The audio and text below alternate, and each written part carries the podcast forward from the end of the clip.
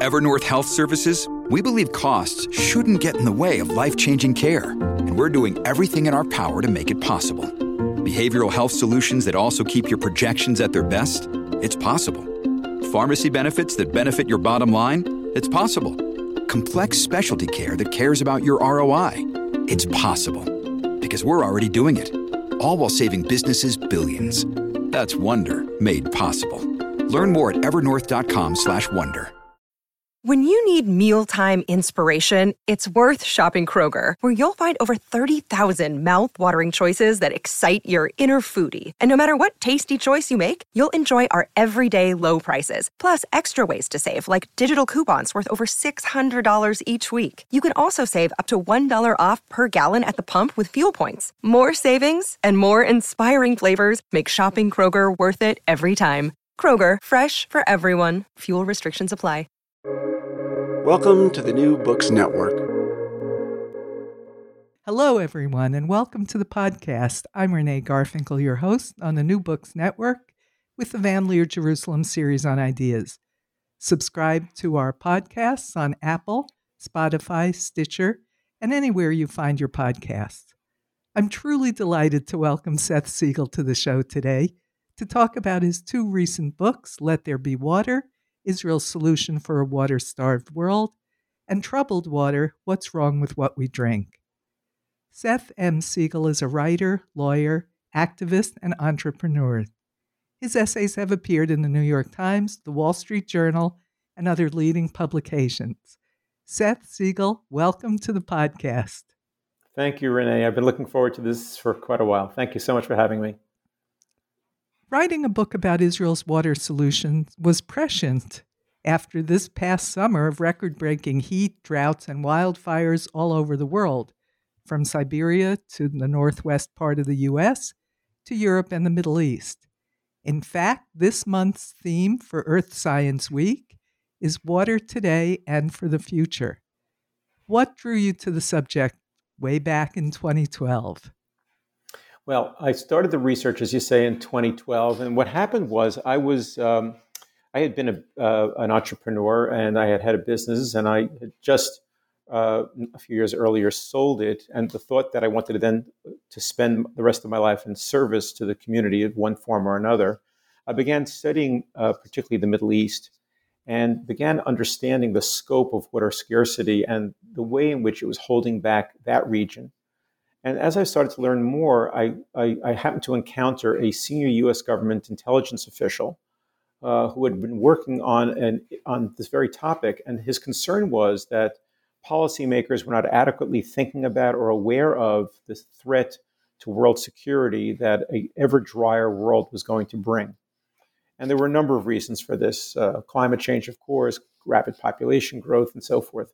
But that, whatever the reasons were, is that what we knew as the truth at that time was that number one is water scarcity was coming in a big way, and number two is there wasn't enough awareness of it. And I thought that it was would be something of a public service for me to be able to um, tell that story. As it turned out, it's an it's a story that was received well. It's now out in more than 20, the book is now out in more than 20 languages. Uh, I've had opportunities to speak in parliaments all over the world. And uh, whether it's governors in US states or, or senior people in governments around the world have reached out to me and I know have reached out also to government, Israeli government officials to try to help them to understand what they can do to avoid the worst of what is certainly now unquestionably a coming global water crisis. Well, rainfall in Israel is famously uncertain. Even the Bible refers to the unpredictability of rain in the land of Israel. But now the water crisis is global and talk about some of the humanitarian and international security issues raised by that prospect.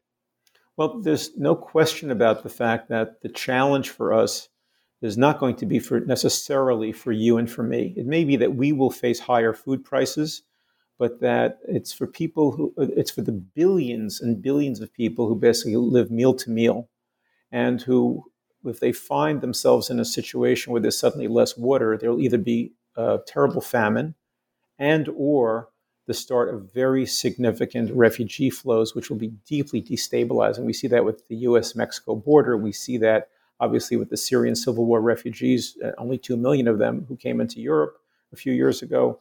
Um, we've seen that in other situations. And now we're not talking about a few hundred thousand or a few million. We're talking about tens of millions and maybe even more people who are likely to pick up from where they are and pick up to some other place and go to some other place. And that, that is going to cause very, very significant political instability, uh, security issues, and it's going to create humanitarian crises, to say nothing of, of the problem that famine uh, creates on you know, human suffering.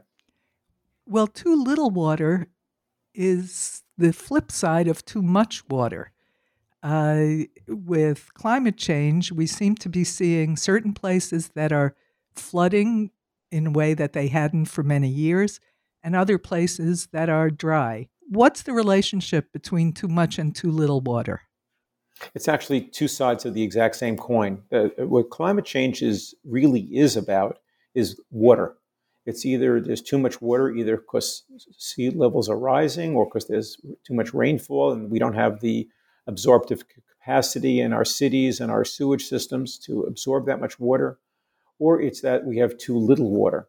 And this is going through cycles that we don't yet quite understand. There's, a, there's something called the El Nino, La Nina water cycle, which relates for, for a very long time to uh, rainfall coming from the heating and cooling of the Pacific Ocean. But this is clearly a, a different level altogether. What this means for sure, though, is that there's going to be changes to the way we will be doing our farming, the way we'll be growing our food. And this is going to, as I say, create all kinds of economic, political, social, and even military uh, national security implications. People won't starve to death without a fight. And, uh, and that's a very scary prospect uh, that there'll be civil wars and tribal wars and, and perhaps international wars all over the globe, the way there is and has been for quite a while now in Syria. Tell us about the role of water in the Syrian civil war. Well, the role of the role of water is that it was uh, it was the spark, in a sense, that set off the conflict. But it goes back a few steps. What happened was, a few years uh, before the Syrian civil war begins, the Assad regime makes a terrible, terrible decision to encourage their farmers to start growing cotton. That was done because the fact that um, politically the farmers were of a conservative class that were supportive of the regime, and the regime wanted to do them a favor. Um, and it was also because at that very moment, cotton prices were very high on the, on the world marketplace.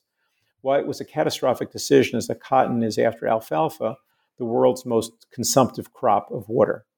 And and uh, at the very moment that a drought is beginning, at groundwater resources are shrinking, Assad is encouraging farmers to be pumping groundwater to irrigate his their cotton crops. This this exacerbates a terrible problem, uh, which is also that the uh, many many sheep herders um, are finding themselves without adequate water for their uh, flocks, um, and there's and there's becomes a mass die off of, of the sheep. There becomes a inability of the farmers to grow anything because all the groundwater becomes depleted. And what happens is that people pick up and move in an internal uh, water refugee crisis of sorts to the cities around, uh, the, to, uh, to, the outskirts of the major cities, Damascus, Aleppo, Homs, and so forth, and they create shanty towns there. The social structure of these conservative families breaks down, sons stopping respectful fathers, ju- juvenile delinquency begins, and some anti regime graffiti gets painted on a wall one day, and the regime can't take any type of criticism, of course. They find and arrest a few little boy, young boys who did the graffiti, and they beat one of them to death. This led to some protests, which led to some riots, which led to some disturbances, which, to quote the great writer Dante, a spark sets off a great inferno and this was exactly what happened. The Syrian civil war begins with this. Obviously, there were other causes, but this was the this was the provocation.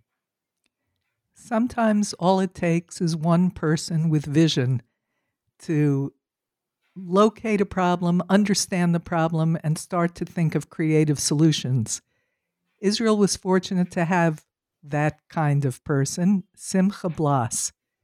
Tell us about him. I'm so glad that you asked me. Um, one of my goals in writing Let There Be Water was that I really hoped that Simcha Blass would become a famous person. I had a, I had a pipe dream. I mean, the, the book is done in many ways. I mentioned, you know, far better than I ever imagined. Uh, it's a Cinderella story to some extent.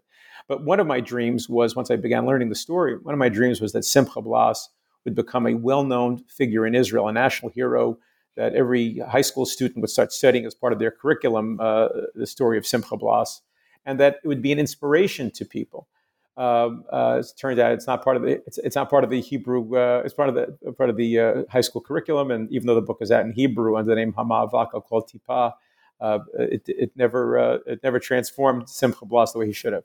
Blass was born in Poland to an Orthodox family. Um, he was at a young age seen as an absolute virtuoso, uh, a genius, and um, at that time, the leading technical college, the, the Technion, like in Israel, the MIT or Caltech in the United States, um, was a school in, in, Warsaw which actually rarely admitted Jews and, in any event, had classes on Saturdays.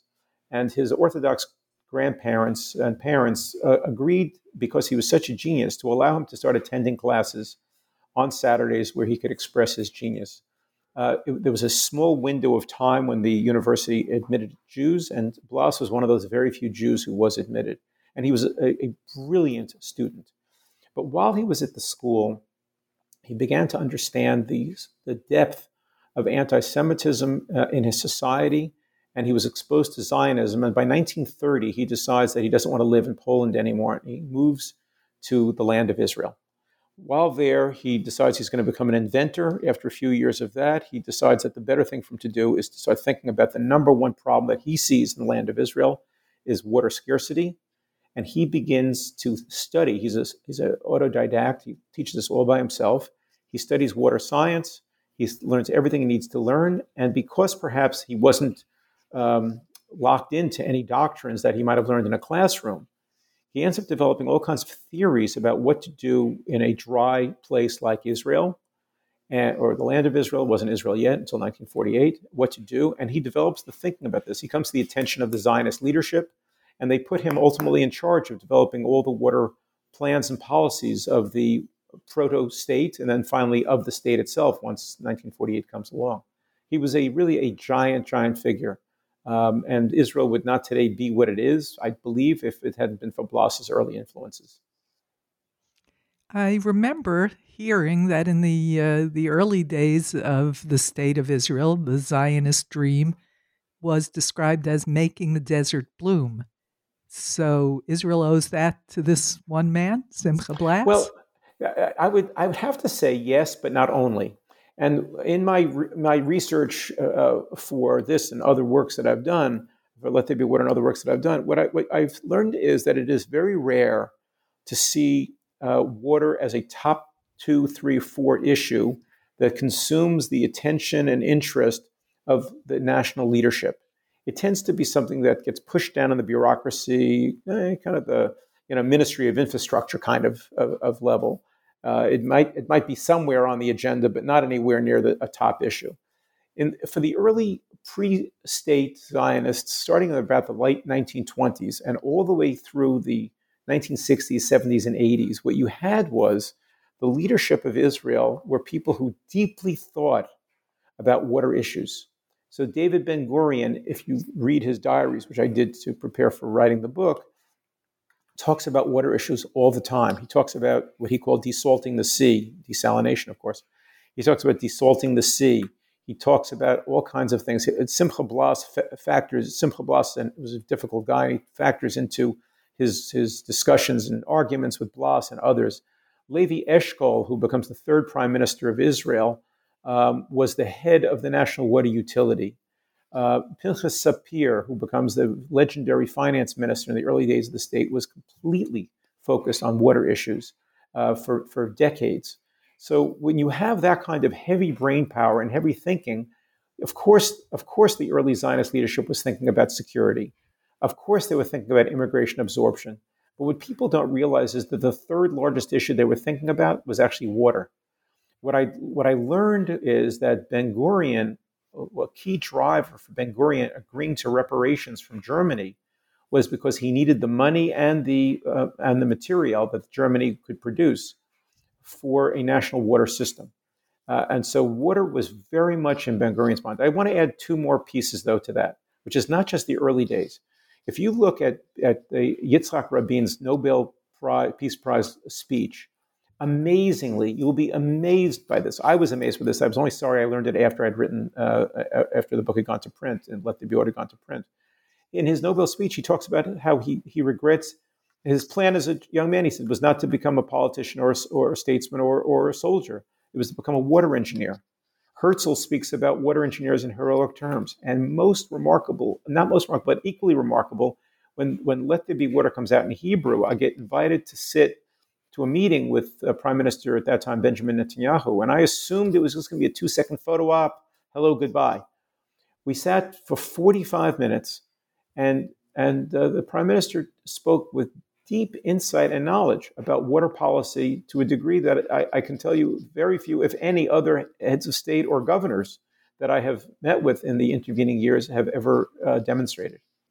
I'm inclined to say, sure, of course, Israel got a head start on thinking about water. 60% of the country is desert. But then again, there are other countries that are largely desert that uh, didn't move forward with the kind of creativity your book describes.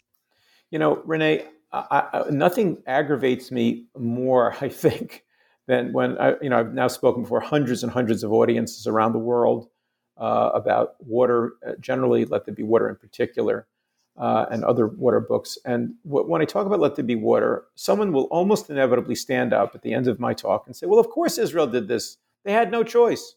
Or, of course, Israel did this because necessity is the mother of invention. To which I will always answer, then why didn't Jordan do this? Why didn't Syria do this? Why hasn't Egypt done this? You know, Egypt has the Nile, which right now is under stress because of uh, this dam being built in uh, in Ethiopia. But but until very recently, the Nile River represented ten times, you know, ten times. I'm sorry, uh, uh fifty times more water than Israel's water supplies on a per capita basis. Yet Egypt has terrible water problems. So how did that how did that come together? Even though Egypt has say 10 times as many, 11 times as many people as Israel, they have this massive amount of water, and yet even so, they've never been able to figure out how to make proper use of their water. So so and that's just the, the, the regional neighbors. Extend that to you know to Asia, to South America, to Africa and you understand that Israel has done something really extraordinary. And this goes back, I think, to my answer a moment ago when I said that this was a top priority for the um, for the leadership of the nation. When you put your best minds to work on a problem, when you put budget against a problem, you do tend to get better results. And Israel did this not so that initially so that it could be a model for the world, not so it could be a light onto the nations, but they did it for their own sake and now, of course, it's turned into a multi, multi billion dollar industry and a wonderful diplomatic calling card for the country. Well, sometimes what gets in the way of thinking about solutions are old assumptions that prevent recognizing changed conditions.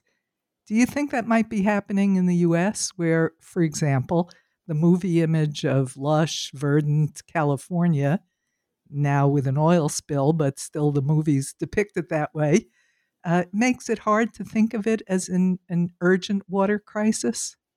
Oh, for sure, you're right. Yes, people have a certain image of an entitlement of vast green lawns, and uh if I can give a, if I if I can give actually a, a more ridiculous example, um, something that I'm involved with very much now. If I can uh, make a, a, small plug, I'm very much involved now with an Israeli company named NDRIP, N hyphen Drip, and it is a revolutionary approach to uh, irrigation. It's, I believe it will absolutely change the world. But what is the world that it will change? Around the world today, there are, there are about, uh, uh about 750, 800 million acres that are irrigated around the world. 85% of those, including in very dry places, are irrigated by something called flood irrigation. It's a technology, it's a method that goes back to ancient Egypt, ancient Mesopotamia, where you, where you flood a field to irrigate it, which maybe in ancient times made sense. Today, it makes absolutely no sense. You lose about 60 to 70% of the water to evaporation. You undermine the yield of the crop. You destroy the topsoil. It's a terrible, terrible technology. Yet 85%, 600 million acres around the world today utilize this unimaginably wasteful methodology for irrigating. And that's because this is what farmers think they should be doing. This is what governments think they should be doing. They don't want to challenge their farmers. This is what pop culture allows us to do, whether it's for green lawns or, or flood irrigated fields. And I am with you in the sense that this crisis is going to be an invitation for us to change the way we think. And five or 10 years from now, I'm going to bet that the way we think about green lawns and dry places and the way we think about agriculture is going to be changing. California and Israel signed a memo of agreement, uh, memo of understanding, MOU, to deal with water issues. What flowed, pardon the pun, uh, from from that agreement? Well, it was an interesting. It was lots of things, and, and I, I, might add that it was it was a, a, very interesting start of way for others to think about this. But what flowed from it was a whole bunch of cooperative agreements between Israeli academics uh, and California academics, between businesses in Israel and businesses in California. Uh, some NGOs, Israel doesn't have a developed culture of NGOs, but some NGOs in Israel and some NGOs in in California as well. But this also provoked many other states to start looking at this model and to reach out to Israel. And I've just just me, I mean, and not everyone gets in touch with me. I've already uh, helped prepare five different U.S. governors for their trips to Israel to learn about uh, how they can learn from Israel's water story for for their states. Um, and this is something that is growing and growing. Arizona today has a deep and ever deeper relationship with Israel and Israeli technologies um, um, in the in the um, in what they are doing to address their water crises. This is an inevitability.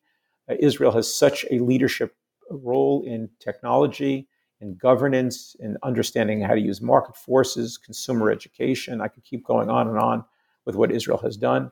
That it is inevitable that everyone, everywhere, sooner or later, will be taking lessons from Israel. Maybe not everybody doing everything that Israel has done, but there will be nobody who can't or won't be doing some of the things that Israel is doing.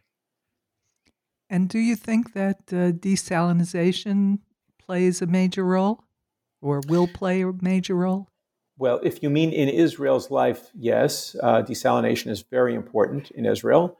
But if you mean around the world, the answer will it depends.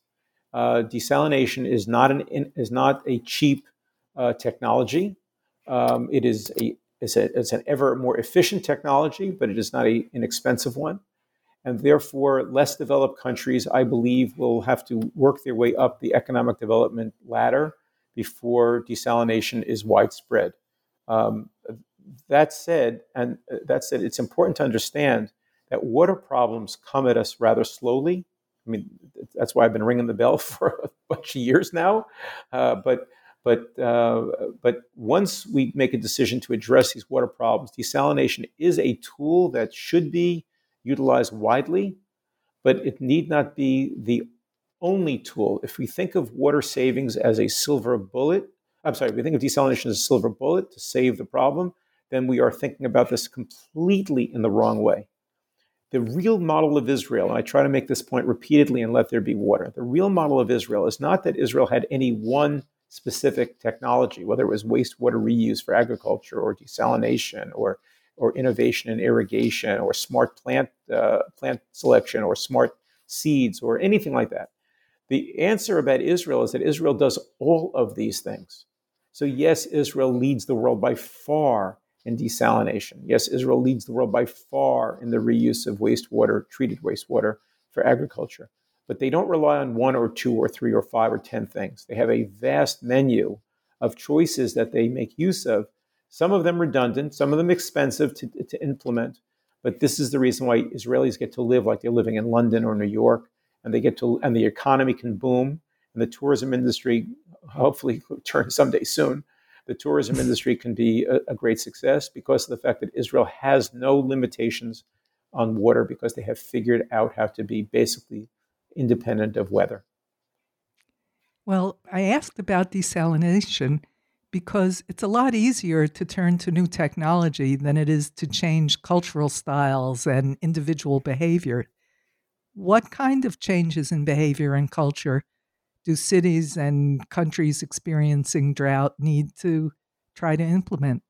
By the way, I happen to agree with you. And um, one of the points of advocacy that I make when I speak about this issue to, to government officials, policymakers, uh, which I suppose I'm doing in a sense by speaking to your audience here, is the fact that we need to think about um, we need to think about the, the, technology as a tool of, of easing people into a new way of thinking about water, and that by utilizing technology, you don't have to ask people to significantly change their behaviors immediately because that's very disruptive and people don't like doing that.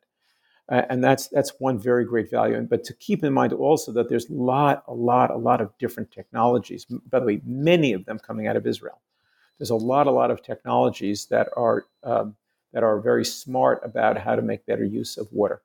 To, to the specifics of your question is what is it that states and cities are doing is well they're doing everything from reducing supply you know cutting the amount of water available for agriculture which is very disruptive and and will lead to higher food prices um, and will also disrupt agricultural communities they're doing everything from cutting water supplies to um, trying to fix leaks people don't understand the extent to which the pipes under the ground are leaky um, again, Israel is a world leader. It's the second lowest leak level in the world. Only about 9% of the water gets lost to leaks. But imagine this in some countries in South America and in Asia, the leak level is such that, that communities lose 60 to 70% of their water to leaky mm. pipes. Um, in, in, in, in, even in Europe, even in Western Europe, there are places where you lose 40, 50%. In the United States, losing, although on average it's not this high, in the suburbs of Chicago, 45% leak levels are common, or at least I should say not uncommon. So, so this is the problem, uh, a problem that we have. So fixing leaks, um, uh, which is which will be aided uh, by infrastructure spending, uh, which, which helps employment, uh, is, is another great technique. And then finally, education on the level of con- consumer education, school education, signage reminding people that fixing leaks actually does make a difference and that they should also be mindful about how they consume water. That said, Renee, the issue is not some teenage kid taking a 25 minute shower. The issue is always going to be agriculture because agriculture consumes in most of the world about 70% of the water of the society. In some countries like Egypt or Ethiopia or Iran, that that's actually 90 to 95 percent of the water used is used for um, for agriculture, and therefore to really fix the problem, we have to fix agriculture while we fix the other things too. Your other book about water, Troubled Water What's Wrong with What We Drink, looks at water from the aspect of keeping it clean, pure, and safe. Uh, you're very critical of the EPA, the Environmental Protection Agency in the U.S. What do you think to have been and continues to be their fundamental failure in protecting the nation's water supply? The fundamental failure, um, and you're right, I am, I am quite critical of the EPA. And at the same time, I want to hasten to add that there are many, really, many, many, many really wonderful very talented, very smart, very hardworking people uh, at the EPA now and in many years past. Uh, EPA was founded in 1970, and for many years, um, uh, for many years now, they've done many very good things too. The problem with the EPA is that it, it lost its way beginning around the 1980s. The EPA, when it was founded, was a proactive agency that was looking out for the health of the environment and the health of the public. And sometime around the 1980s, Congress gets in the way of this mission by changing funding, and the bureaucracy at the EPA begins thinking of itself in a different way. So, so take this as just an example, if I may. There are more than 100,000 chemicals, some pharmaceuticals, some industrial chemicals, some solvents, and so forth, that are in commerce in the United States right now. More than 100,000. It's about 120,000 altogether. Um, so you might think that the EPA is regulating for purpose of drinking water, you know, 25,000 of them or 30,000 of them or 50,000 of them. But in reality, the number is shockingly low. It's fewer than 100. It's actually about 90 are regulated. And as crazy as it is that such a tiny number of them, and, and by the way, thousands of chemicals get into our water supply, um, as shocking as that low number is, even more shocking is the fact that the last time any any contaminant, any chemical was regulated by the EPA was more than 20 years ago.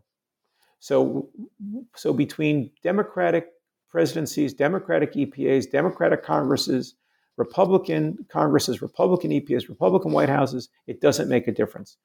Democrats are rhetorically better on this issue, but when the push comes to shove and you have to do something, both Democrats and Republicans tend to default to the idea of st- more study, more analysis, more thinking, but less action. And as a result, this variety of contaminants that are in our water, and sometimes very widely in our water, and not just in the United States, that we know for almost certain are causing a variety of health crises. Listeners who remember the tragedy and scandal of Flint, Michigan's water supply some years ago uh, will be appalled to learn that it's not a unique situation. Remind us about Flint, Michigan, and how it is today.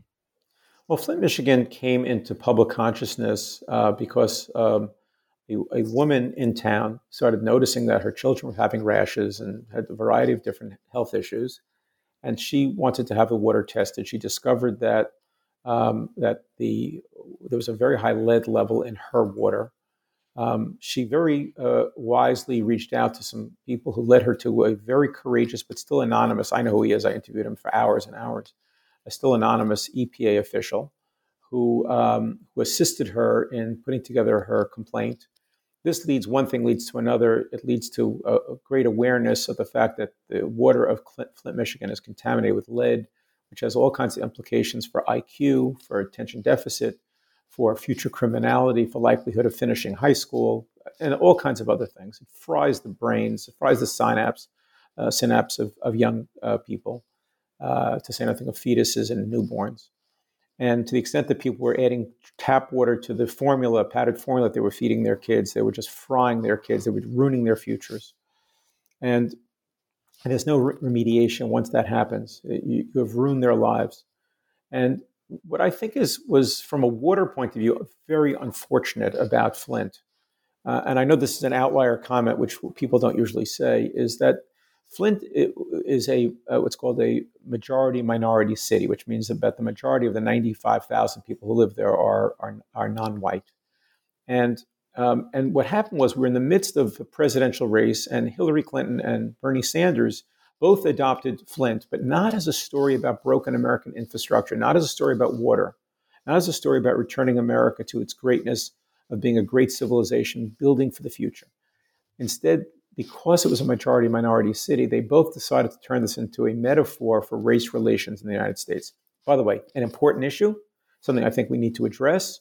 But what got is, uh, uh, but but as a result of that, a casualty of that was that the water conversation per se evaporated, so to speak, uh, around this. Now, why is this important? Because well, while Flint has you know uh, many water lines into people's homes that are made of lead, and therefore they're drinking leaded water it is not even a rounding error as to the scope of what's happening in America. Flint has uh, 10, 15,000 water lines that are of lead. Around the United States, the best guesstimates are that somewhere between seven and a half and ten and a half million million homes. So multiply that by two people, three people, five people, seven people in the house. But somewhere between seven and a half and ten and a half million homes are fed by leaded uh, what's called leaded water pipes, leaded service lines, what the technical term is. And so this is something that we have known for quite a while is a problem, and we have simply swept it under the rug. We have not taken the attitude of we're going to fix this on a national level. And some communities have decided to fix it, uh, um, uh, both before Flint and after Flint. But in the main, we have ignored it as an issue. And this is just a metaphor for how, how ineffective our leadership have been in addressing the health needs of us in terms of our drinking water. and by the, the people way, of Flint are are still drinking bottled water and less and less so. It? Less and less so. There was a very large settlement uh, between the federal government and uh, and some state funds as well, uh, so that um, so that uh, systematically all the lead service lines have been removed or are being removed from the town, so that once once your lead service line, in other words, there's a there's a there's a water main that goes down to the center of your street, and then uh, there's a branch that comes off, goes into your home. The water main is not made of lead. The branch is made of lead, or was until the 1980s, and um, and so that branch that is going into people's homes is where the lead is. And in Flint, those leaded those leaded lines are being removed and replaced, and and now um, and, and, now the uh, now fewer and fewer of them are drinking bottled water.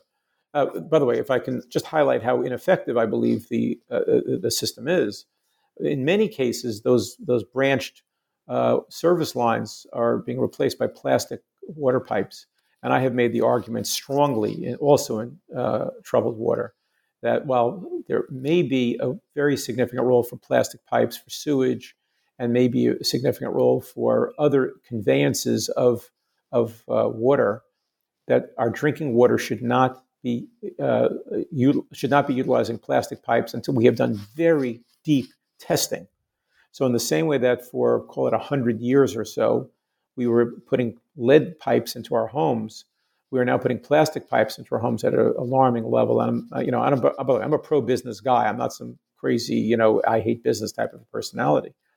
Um, but sorry, but what is absolutely true is that we are inadequately tested for the what could be what could be the crisis of 50 years from now from plastic pipes. Right. We don't know what leaches out of plastic pipes. Right. Um, finally, Seth, your books make a very strong case for paying attention to our water, essential and easily taken for granted. If listeners want to get involved in their own communities, what do you think they should do? Well, a couple of things. First of all, is I offer myself as a resource for everybody. Uh, I invite everybody, and I've had this interaction with truly thousands of people. Uh, I and I never charge. There's no charge for this. Uh, I, I, regard myself as doing this as a public service. Uh, please visit my website, uh, www.seth, S-E-T-H-M, like Mary, Siegel, S-I-E-G-E-L.com. Perhaps your show notes will have that as well. Um, in addition, read. Feel free to read either of these books. And uh, uh, once again, none of this is commercial because all the royalties go to charity. Um, and perhaps, I apologize. Um, and and, uh, uh, and perhaps what you can do is you can start educating your local officials. Most of them are woefully uh, ignorant of the issues, um, and and nothing will change significantly until there is a citizen awareness and a citizen uprising making demands for changes here. Well, thank you for raising our consciousness about water and about how one country, Israel, managed to make it a priority with a range of common sense, innovative, and not just technological ways. It, happily, Israel is also very willing to share its solutions with other countries. Where's your own work on the subject taking you next? Well, I mentioned sort of in passing this company, N-Drip. Um, you did. And um, I, am very happy to say that this revolutionary technology, which transforms flood irrigated fields uh, into, into gravity driven, uh, carbon free, um, drip irrigated fields, which increase yield uh, by uh, 25, 40, 50%, cut water consumption by as much as 70%, reduce carbon emissions by 60% um, th- reduce the amount of fertilizer needed by about a third. Uh, this is this is something that has been uh, preoccupying me and occupying me, and I'm doing all I can to alert public officials, uh, major NGOs, uh, even even important corporations that uh, want to improve the uh, sustainability of their supply chains. I've been talking about this. I hope also to write a book about this at some point, but but for now, right now, my activism has taken me in the idea that I can do more getting away from my keyboard and, and being out there talking about this than any other thing that I could do. Well, good luck with that new project. It sounds like one of the range of responses to water issues that we really need. Thanks so much for coming on the show today, Seth. Thank you, Renee, for having me. And thanks to our researcher, Bela Pasikov.